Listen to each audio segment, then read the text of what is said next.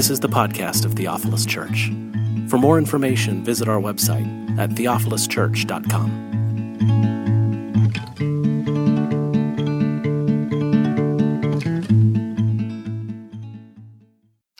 Three quick announcements. Um, this Friday night at 8 p.m., there's going to be a women's game night run by Lahela and Asena at Asena Kirkkanen's house. If you have questions, women, uh, about this night, uh, see Lahela. She's right there in the back, waving her hand. Um, she can answer all those questions for you, but that's going to be this Friday night at the Kirkkanen house. Second, um, this is a really important one. On Monday, January 20th, so in a few weeks uh, from now, we're going to have an all church gathering here at this space. Um, this is going to be an opportunity for us as leadership to sort of talk about 2020 and cast vision going forward. And also, um, given that we've been talking over the last month and a half, that, or actually two months now, that this church is going up for sale, we believe that we are beginning to see potential movement forward for us in space that God might be opening up. And that's going to be the opportunity for us to share. Um, kind of what we're praying through, what we're looking at, and invite the community into that conversation. So that's going to be on January 20th. Please mark your calendars. 5.30, there will be food, and then the meeting will start right away at 6 o'clock right here, um, and that's a Monday night. Lastly, and I'm really, I'm super excited to introduce uh, to our community a new leader that we have. Um, before I do so, though, I want to preface um, the role that she's going to be playing in this in this community. Uh, about two years ago, um, myself and other leaders in this community began to pray about how we as a community could live into a conviction that we've had from the very beginning of this church. And, and that is our responsibility to take care of the land and to be good land stewards. Um, so, at the beginning of last year, um, I went over to Tom and Desiree Ritz's house, and they've been our deacons of Garden Life, to sit through and to pray through, like, okay, what are some unique opportunities that we could have to call our community into caring for the land that we occupy here and sharing that with one another?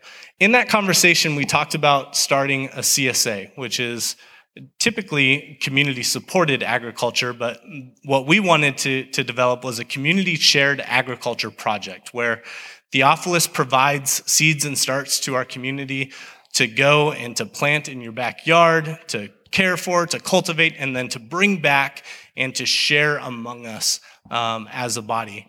This summer, we saw the very beginning of what that could be, a very small portion. Um, but in the beginning stages of that, we began to realize that this, if this is something that is going to be to take root, and I think it is, I actually I know it is, um, and to have a profound impact not just on our community but on the community of Portland at large, it's going to take some significant organization and significant leadership to get that uh, moving forward. So I began to share excitedly with other people about this idea and passion that we have had. Um, and in the fall, I received a somebody called me to coffee. It's a family closely connected to the church. Um, and they had caught wind of what we were wanting to do and were incredibly enthused by the idea and gave us a gift, uh, a financial gift to get this thing going and running uh, in our community. And so um, we began to pray as council, as staff, about okay, how can we put these this gift to use to make sure that this is um, it, this thing gets running and going. And collectively, all of leadership was like, Kelsey Rarig is our girl. This girl needs to get us moving. I want to introduce to you Kelsey Rarig. Kelsey, come up here. Nice. Kelsey has been a part of our community for a long time now. I don't know how long. How long? Five years. And she has a degree in health. She is just all into this kind of stuff. And about two years ago, was like, I am going to commit, I'm being called into agriculture. And she spent all of last year in Eastern Oregon uh, learning to organic, do organic farming at uh, a farm, a small farm back there. Um, and She has come back to Portland. The timing is, is perfect.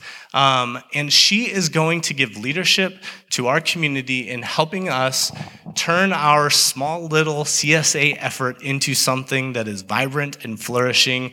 Uh, I, have been meeting with Kelsey over the last couple weeks, and I could not be more excited for what she brings to the table uh, and, and the potential ahead for us as a community. So she's a rock star. Actually, no, I'm sick. I'm not going to touch you.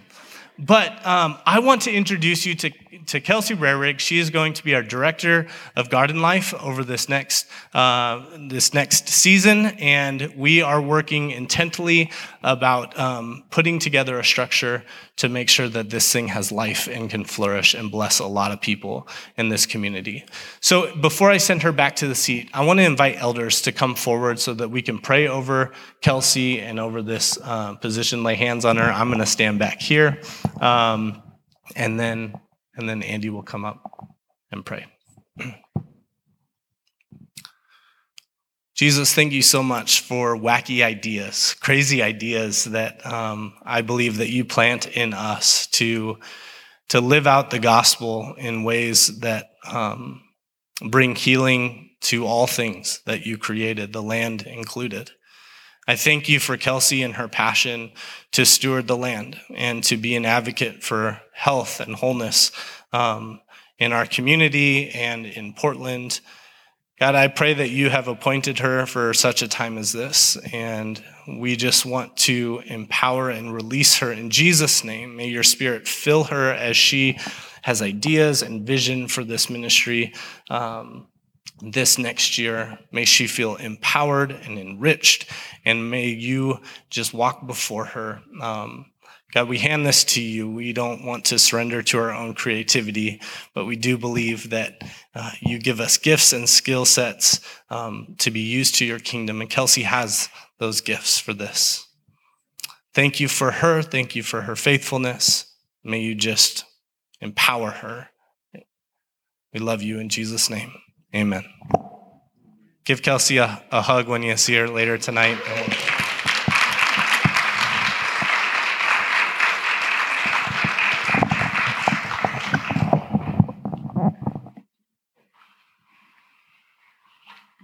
Well, Cameron shared what he did over his break, or at least the last little part of his break, sitting in the ocean and surfing, trying to surf. If you look at Cameron, you look and you're like, ah, that seems about right. He looks like a guy that likes to sit in the ocean and surf. If you look at me, I do not look like the kind of guy who sits in the ocean and surfs. It's because I am not. So, over my break, I did things like eating pie and cookies. My uh, middle brother, uh, well, let's see, my middle brother's wife, my sister in law, texted a group text to uh, the brothers and spouses and said, Well, since Michael doesn't like to brag on himself, I guess I'll do it for him. And so we kind of like April and I were sitting together on the couch, probably having pie, and getting these text messages. And we're like, oh, what, what is this? So, my middle brother has been a police officer for uh, the past decade and a half or so in Atlanta, Georgia. And uh, if you've ever seen uh, or even heard of the show The Wire, that was his job for about 10 of those years. He was an undercover narcotics detective. And earlier this year, uh, well, last year, 2019, in March of 2019, uh, he took the sergeant's exam and got promoted to sergeant. And so he's been a sergeant now in, uh, for DeKalb County in Georgia. And so we got this text message and we are like wondering like well what's going on with like michael? And it said well he was selected as the sergeant of the year for his precinct. We're like wow that's really cool. And he was also awarded sergeant of the year for DeKalb County. Wow that's also really cool and he was just appointed as uh, the new sergeant over all of internal affairs for the police department. And we're like, holy crap. Like, this is like, he's been a sergeant for like nine months. Like, this is like a ton of accolades and stuff. And to which I responded, that's great, man. I'm super proud of you. I ate a brownie today. and that was, that's really all I've done, like, over the past four weeks or so. So it's no surprise, should be no surprise to you, that one of my favorite movies is Willy Wonka and the Chocolate Factory. Uh, the 1971 version with Gene Wilder as kind of the quirky, little bit creepy Willy Wonka, but not Charlie and the Chocolate Factory with Johnny Depp, which is super creepy and really hard to connect to. I, I think I really love the Willy Wonka story because I like imagining myself in it. Like it has all of the elements of stories that I like. You've got this eccentric candy mogul who like nobody knows anything about. He makes great candy. There's all of these like legends and tales about what you would find if you go inside of his factory and he says he's going to invite some people in. And so you go into the factory. I'm imagining I'm Charlie Bucket now, right? Um, you go into the factory and it's just as wonderful as you thought that it might be. It's even better. Like you lick the wallpaper and the raspberries taste like raspberries and the snozberries taste like snozberries. It's wonderful. The fizzy lifting drink, all of the like stuff. And then you get to the end, and after like a little bit of like, uh, like tense conversation, the, the thing is, is like it wasn't just a factory tour. He wants to give it to you. Like this is yours now. Like that, like was that really got me going as a kid. I loved that idea. I like that it's like this thing that comes out of the blue and it's beautiful and wonderful and exciting and it's based on, on generosity, not on merit. Like Charlie Bucket was chosen and he was chosen for this wonderful adventure and this really cool inheritance. And our scripture that we're looking at today excites me in some of the same ways because it talks about something happening absolutely out of the blue something that's fun and exciting. It's based not on merit, but on generosity. This wonderful, exciting inheritance that's offered to us. Last week, uh, Jackie was up here and she was preaching about identity. She was preaching about the identity that God has and how we need to recognize, remember, and be reminded of who God is. And she had us meditate on a few verses from Isaiah. And as we did that, we, we shared with one another out loud what are the attributes of God that we need to be reminded of, especially when times aren't going well. This week, the lectionary has us exploring passages also related to identity, but more about our identity. Who are we in relation to who God is? And so, the one big idea, the thing that we're going to spend the rest of our time exploring today, is this idea that in Christ, God has adopted us to be his heirs. In Christ, God has adopted us to be his heirs. So we're going to look at what this means to be adopted by God and what it means to be God's heirs. We heard a scripture read just a few moments ago, but I want to walk us through it again. The scripture from First Ephesians, or from Ephesians chapter 1. In Greek, I just find this interesting. This has nothing really to do with the rest of the sermon, but in Greek, this is one really long sentence. And Paul does this a lot. He was a bad writer. Like, he doesn't know when to like end a sentence. So you've got like nine verses. We broke it up into nine verses and like individual sentences. But it's this one big long run on thing uh, that Karen read for us before. But basically, the framework of it is this God chose us. God chose us before all of creation to be holy and blameless. God has this big kind of general plan for all of humankind. He uses the word predestined. He predestined us to be what? To be adopted as his sons. We're going to come back to that in a moment. That's a loaded phrase. But he predestined us to be adopted as his sons because it brings God pleasure. It's out of God's goodwill. It brings God praise.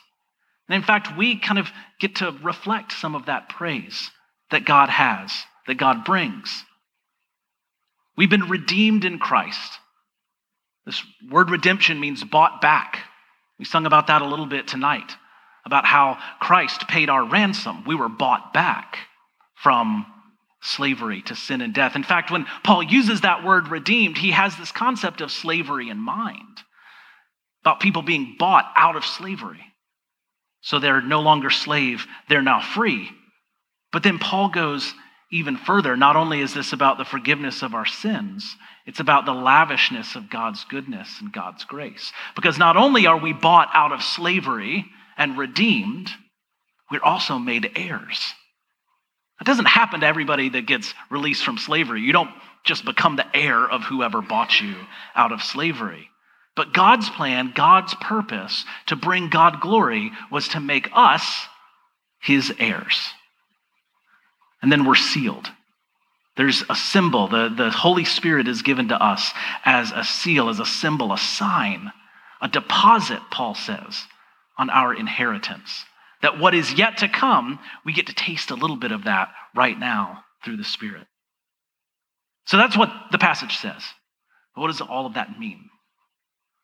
I think first we have to understand what Paul means by adoption here. Because I, I think we have ideas of what adoption means. A couple weeks ago, uh, Cameron used the illustration of an adoption that he got to witness, where a child whose parent could not care for this child in the way that the child deserved to be cared for was adopted by a family who could care for that child really well. Some of us in the congregation here have adopted children. So we have some idea of what adoption means, but is that what Paul means? Is that what's going on here in this passage? Are we being adopted in that same way? Paul uses this adoption language not just here in Ephesians, but he uses it two times in Romans. He uses it over in Galatians. He really likes this idea of us being adopted by God. So it's important, I think, that we understand what Paul meant and we get on the same page as Paul. It's interesting because in uh, the Greek culture, which would have influenced Paul a lot, and in the Jewish culture, which of course influenced Paul, he was like mega Jew, like Paul had no concept in Greek or Jewish culture of a legal kind of adoption. It didn't happen in Greco Roman times or in uh, Greek times. There really wasn't like a Hellenistic version of adoption. And in Judaism, while there is talk about caring for widows and orphans, there really isn't like a process for adopting those people to be your children or to be into your family. In fact, there was another way of providing for widows and orphans, and that was that the nearest male blood relative became the head of the household. So there wasn't really this sort of like, I see somebody that needs adopting and I'm going to adopt them into my family. It was a responsibility that was already clearly defined whose responsibility it was. And so the nearest male relative was to take on that responsibility.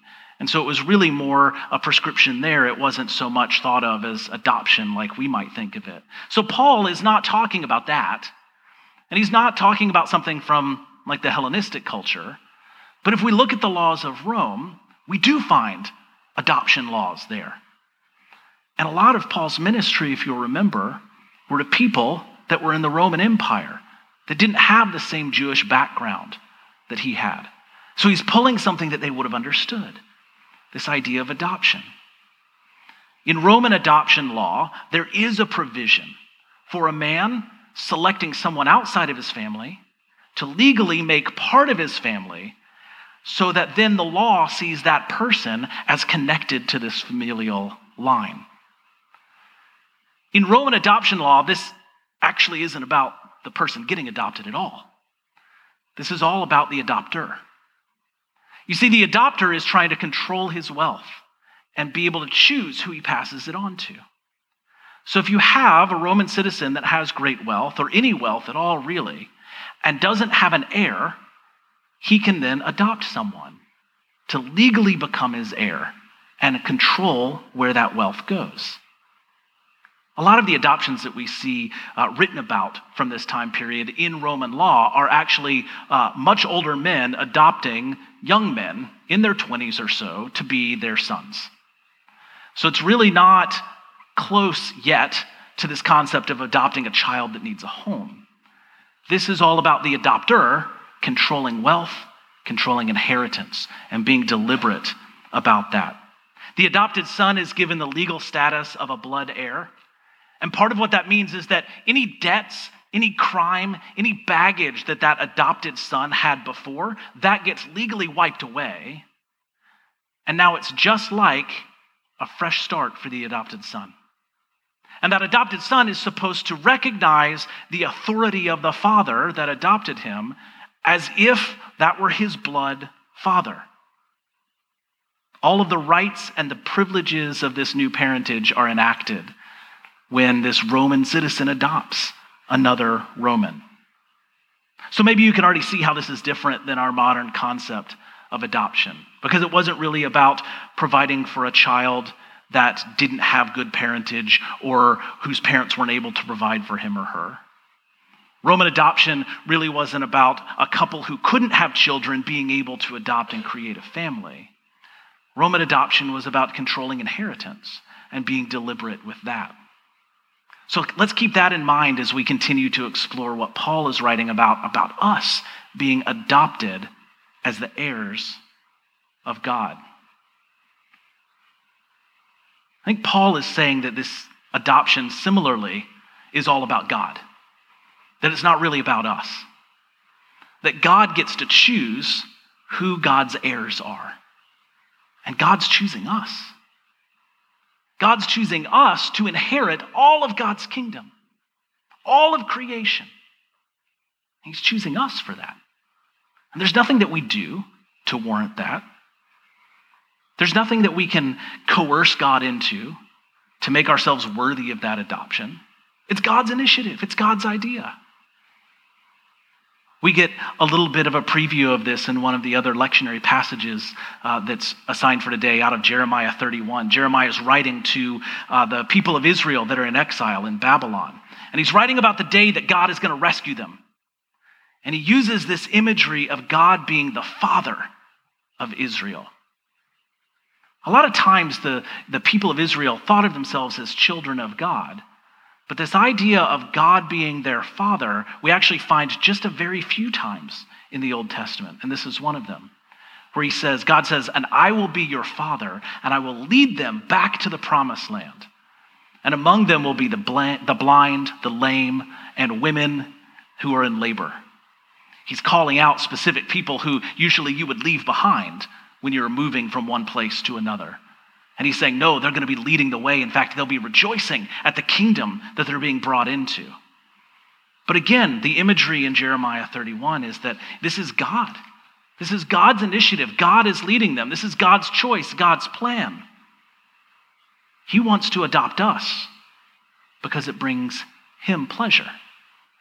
This is about God being praised. This is about God's grace.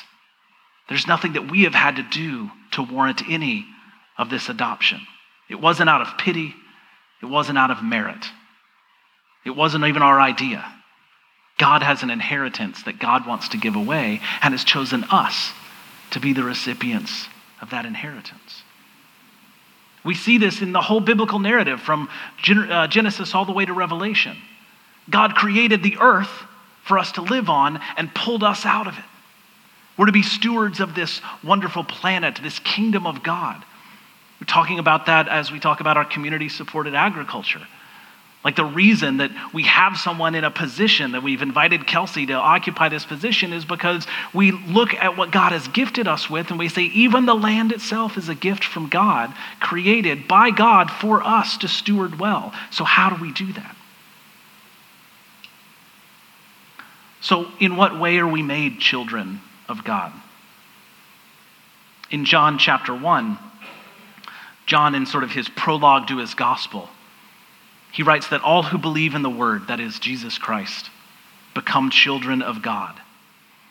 And he goes on to write that they're heirs to the kingdom, but not natural heirs. They didn't come through a paternal line. They're heirs because God chose them and selected them to be heirs and that they are God's children in that way. Paul is even more specific. You notice he says that we are predestined to be adopted as sons. You see, sons legally in the Roman Empire, they were the ones that had the right to inheritance. And Paul's being very uh, uh, intentional here when he says that we are called to be, or that we are adopted as sons of God. He's not making a gender claim here. He doesn't say we all transform into sons somehow biologically. But he's saying that when we look at God's inheritance, our status is as status as the sons of God. In fact, in Galatians 4, when he talks about us being adopted as sons, on the very next verse, he says, But in Christ there is no more male and female. So he's not making a claim about biology here so much as he is about our status when it comes to inheritance. We are to be the inheritors of all of God's kingdoms, kingdom, the heirs. So, what does it mean to be an heir of God's kingdom, an heir of creation? Well, interestingly, in Roman law, the heirs are active participants in the estate. They're not passive. I think it's really different from how I think of inheritance. Like if I was thinking about like I have an inheritance coming to me, then you're kind of like waiting, right? Like it's out there for the future, and I'm waiting for someone to die so that then I get this inheritance. But that's not the kind of inheritance that Paul was talking about. In Roman law, when you were made an heir, you took active participation in the management of that wealth and of that estate. And if you, there were multiple heirs, then those people would collaborate together with one another. So, as heirs, we're called to something active, not something passive. This reminds me of uh, the parable of the prodigal in Luke chapter 15. Near the end, uh, you might remember the older brother is waiting outside. He's frustrated, doesn't want to go into this party for his younger brother that's come back. And he says, All this time I've stayed with you, Dad. You've never even given me so much as a young goat to celebrate with my friends. You remember what the father's response is? He says, Everything I have is yours. Everything. It's all yours already. He was living with his father. He was managing the estate, all of the wealth he had access to, to use it right now. He said, So why don't you just come in and rejoice with us? Because everything I have is yours. See, we have our inheritance now as well. But we live in this, this tension between having that inheritance but not having full access to it already. And I think that we can get tempted to just say, well, we'll just wait. We'll just wait until sometime in the future. I think this is where the sons, both of the sons in that prodigal story, get it wrong because they thought that they had to wait until their father died in order to use that inheritance. So you remember the youngest one demanded it. He got impatient. You're not going to die, just give me the money then. And he went off and he spent it. And then the older brother didn't understand that just by living with his father, by being in relationship with him, he had access to that inheritance already. In the same way, our death, or in the same way, death doesn't begin our inheritance either. We can't really wait for God to die. That happened the one time with Jesus, and then he didn't stay dead. So we're not waiting for God to die for our inheritance to come, nor do we need to wait for our death which I think is one of the fatal mistakes that we end up making. Is that we think, like, okay, maybe we are inheritors. Maybe we are the heirs to God's kingdom. And so our inheritance is heaven. One day we'll die, we'll go to heaven, and that's when the real party will begin. I think the real party starts now. I want to tell you a story of two boys.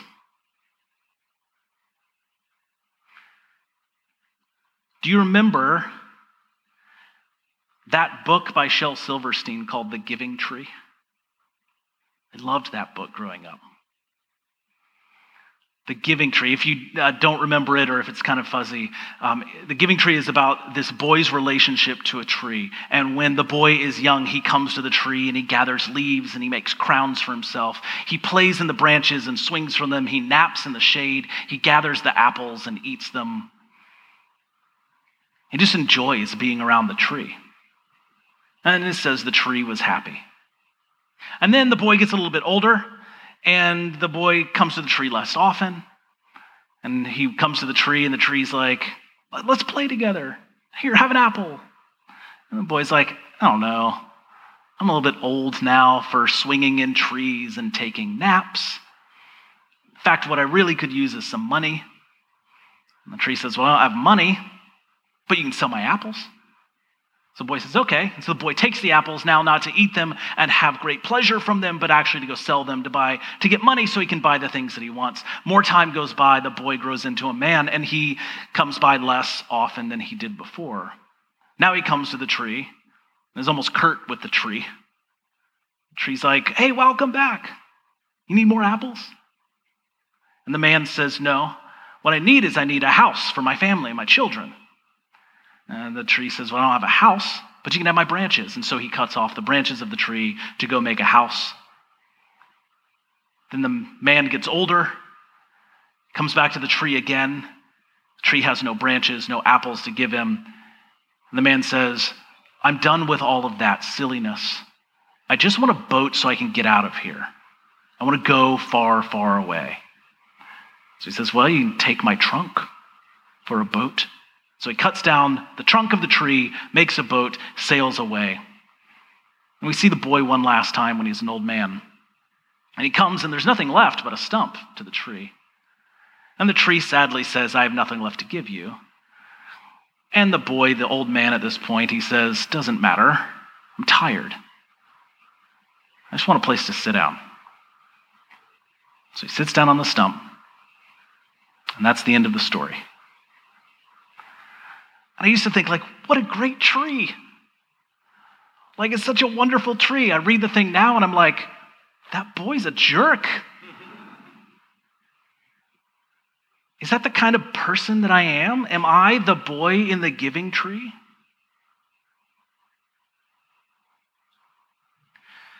The other story of a boy comes from the Gospels. In all four Gospels, Matthew 14, Mark 6, Luke 9, John 6, there's this story of Jesus uh, preaching to a large crowd of people in Galilee. And it's starting to get late. They're kind of far from any town. People are starting to get hungry, and the disciples say, Jesus, like, maybe you should put a pause on the revival for right now and let people go find some food. We can pick this up tomorrow. And Jesus says, No, why don't you guys feed them? And the disciples, they balk at first. They say, Do you know how much money that would cost? And like, where are we going to get that money? We don't have that money, and the town is far away. You should just let the people go. In John's telling of the story, John actually has this detail that the other three gospel writers don't. They said among them was a little boy. And the little boy had five loaves and two fish. Five small barley loaves and two small fish. The other stories say that there were five loaves and two fish, but it's John's gospel that says they belong to this little boy. Imagine this little boy, like, it's like his packed first century lunch. We're not talking about like big loaves of bread, giant coho. Like he's got dinner rolls and a couple sardines or something. And Jesus says, well, that's enough. Bring that to me. And so the boy surrenders his five loaves and two fish to Jesus. And then you all know the rest of the story from there. He prays over it. There's this miraculous distribution. It feeds 5,000 people. There's baskets of food left over. The disciples are left feeling red faced. But what about that boy? What about that boy that was approached by a grown man who said, Give me your lunch, kid? And the boy did it. Was that responsible of the boy?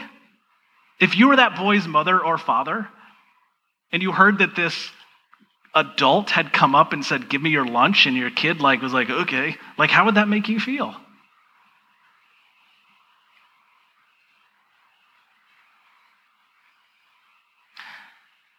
As, the, as an heir of God's riches, which boy are you? Are you the boy from the giving tree? Are you the boy from the crowd?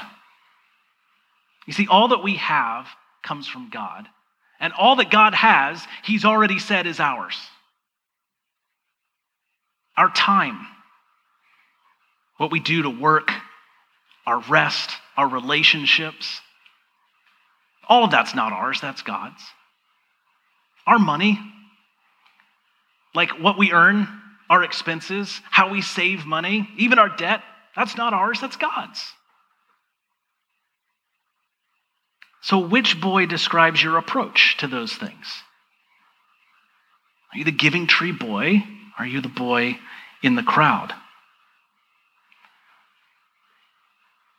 Too many of us treat God and our faith in the church like it's some cosmic giving tree. We participate in it when it brings us pleasure. When there's something that we need out of it, when it's convenient to us, when it's fun, when it makes us feel good. We get stuff from this dispensary of spiritual goods and services. And we feel fulfilled for a while. Then our needs change, our outlook change, we become a little bit more serious. We have real problems in life now. And is the church helping me meet my real problems? We end up tired and sad, confused and disillusioned because there's nothing left that we can get out of our experience. But I think we're called to treat God and our faith in the church like this other boy, where we have something to give, even if it's meager some dinner rolls and some sardines. But God's going to take that and is going to do more with it than we could have ever imagined.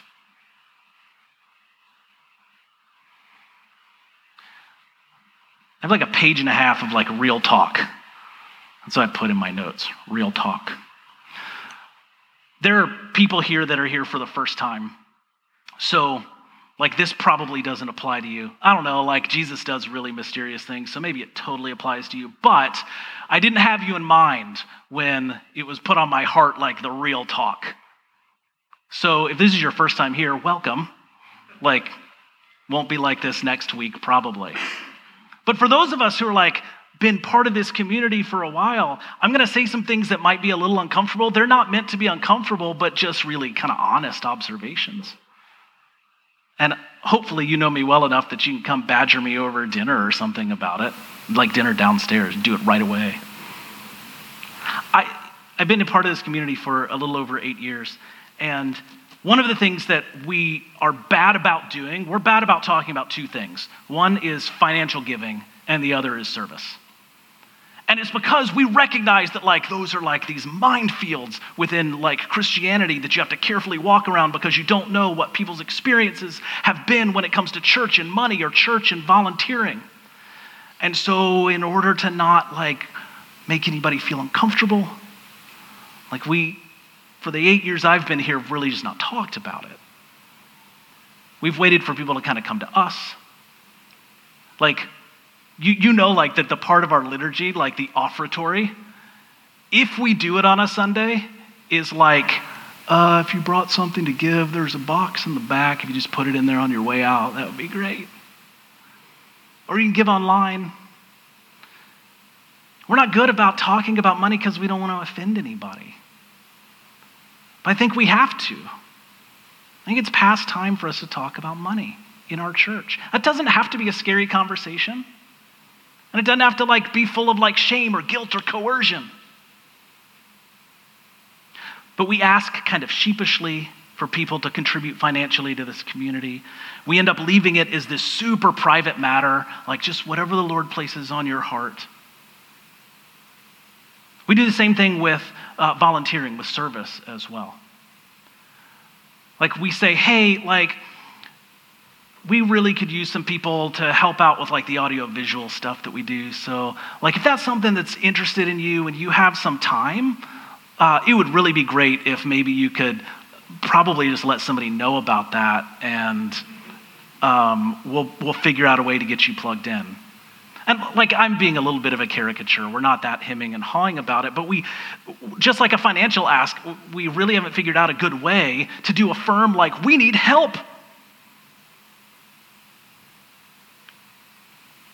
We're afraid to confront the consumption that we're all used to with a call for contribution. And I think this has to end because we're co heirs together. We're responsible for managing the estate of God together. That which has been entrusted to each of us, we manage together. So we can't beg or suggest that you give financially or that you give of your time here. We're not going to shame or coerce you into doing that, but we can't ignore or delay those conversations any longer either because we have some immediate needs. When I started in on writing this sermon earlier this week, this was not a giving sermon. But I started thinking about like the story of our congregation over the last eight years and over the last year especially. And like financially, like you guys should know that are part of this congregation, like since we have entered into the transition that we've been in for the last year or so with AJ resigning his post and leaving, like people have left our church. Like you've seen that, right? Like there are people that you look around, you're like, well, they're not here anymore. And a lot of those people gave financially to the church. And so, ending 2019, we have been running pretty consistently about a $4,000 to $4,500 a month deficit in our budget. And that was after making some pretty drastic cuts along the way through 2019. And then our financial council the, in November, just a month and a half ago, uh, setting a pretty conservative budget for 2020 to make sure that that deficit doesn't grow. So, our leadership, I think, is doing everything that we can to continue to kind of provide the kind of community that we want. But realizing like the resources have kind of dried up. Now, $4,000 a month for a congregation of our size actually isn't that hard to cover. Like, we're not talking about a huge, like, everyone in the church needs to up their contribution by $500 a month. If we had a, roughly the number of people that come to church on a given Sunday, either started giving or increased their contribution by about 40 bucks, like we'd be break even pretty quickly. We need people to contribute financially and to see that as, a, as an act of stewardship, of taking what God has entrusted to you and using that well. So we've got to move beyond sort of the box in the back mentality. If you're part of this community, you, you should be financially contributing to it.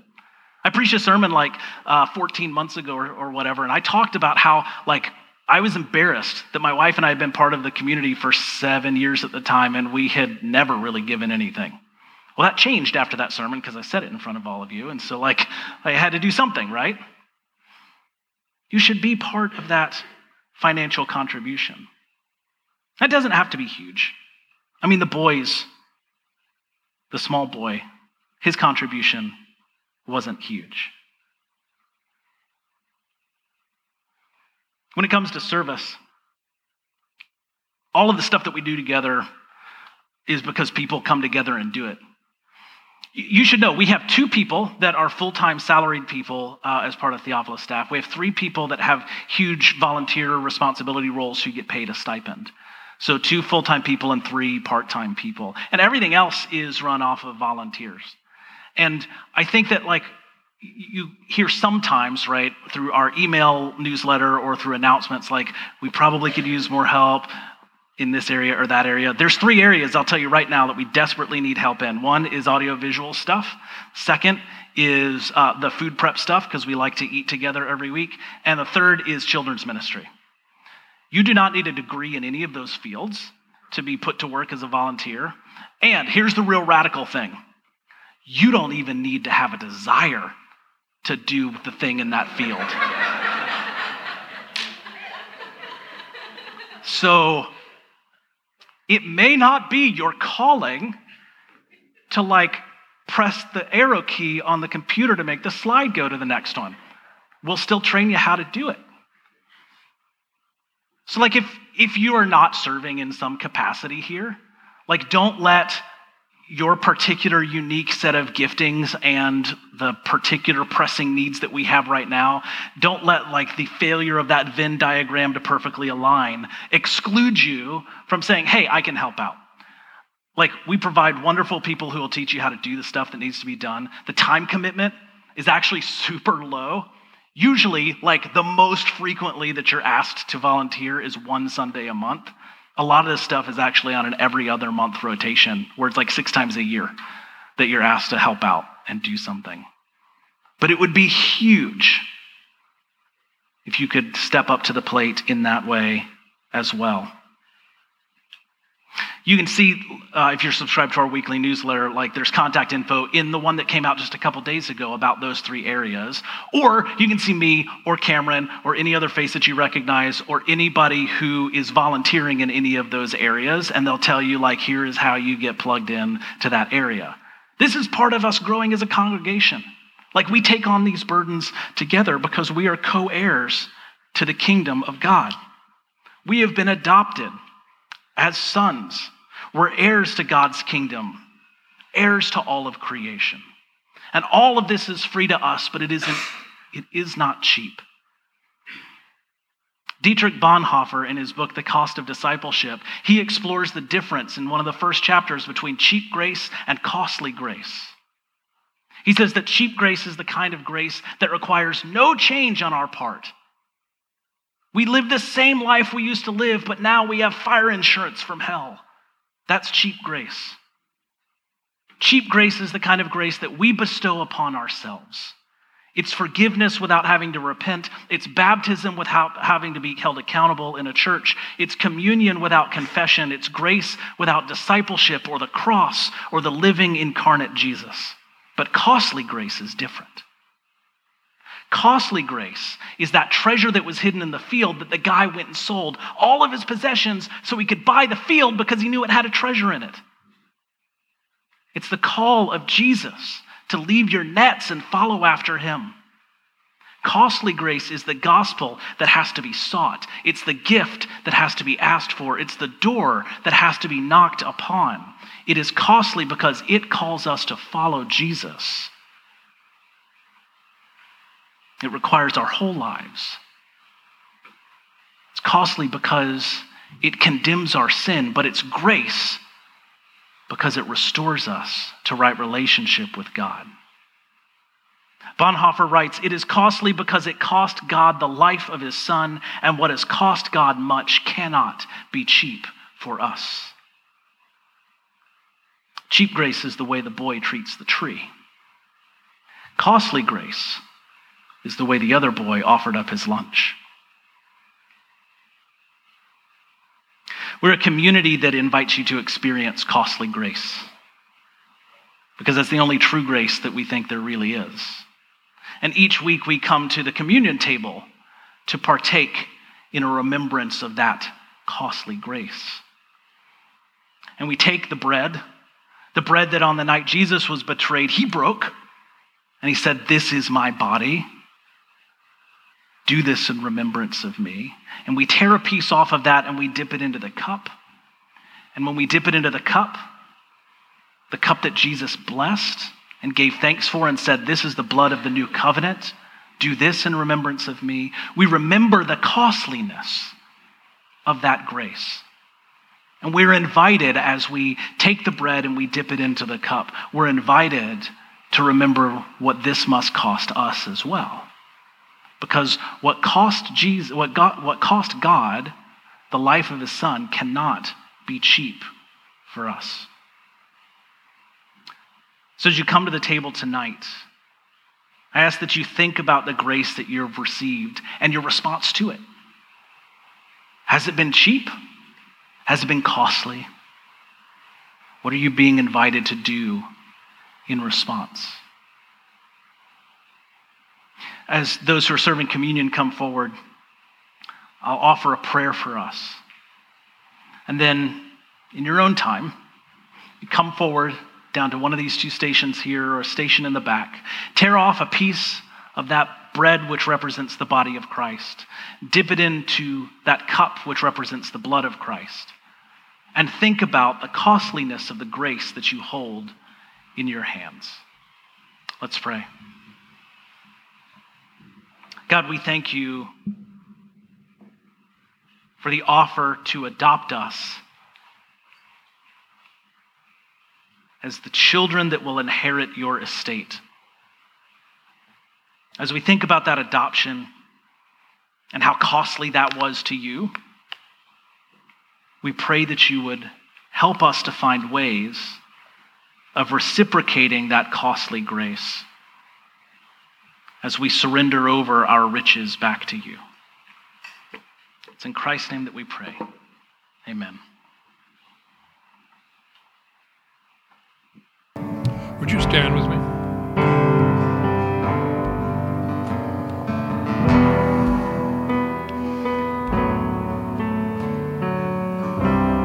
Father God, you are a God of grace, mercy, kindness, compassion. Are so grateful to be counted among your family.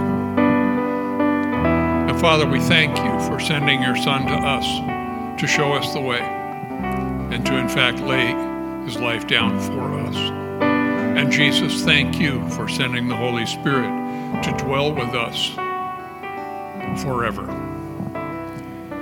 And Lord, we just thank you for the grace that you have given and poured out upon our lives. And may this grace rest upon us now and give us peace. In Jesus' name. And we all said, Amen. Now, shake someone's hand, give them a hug, give them a holy kiss, whatever's appropriate. Okay. God bless you.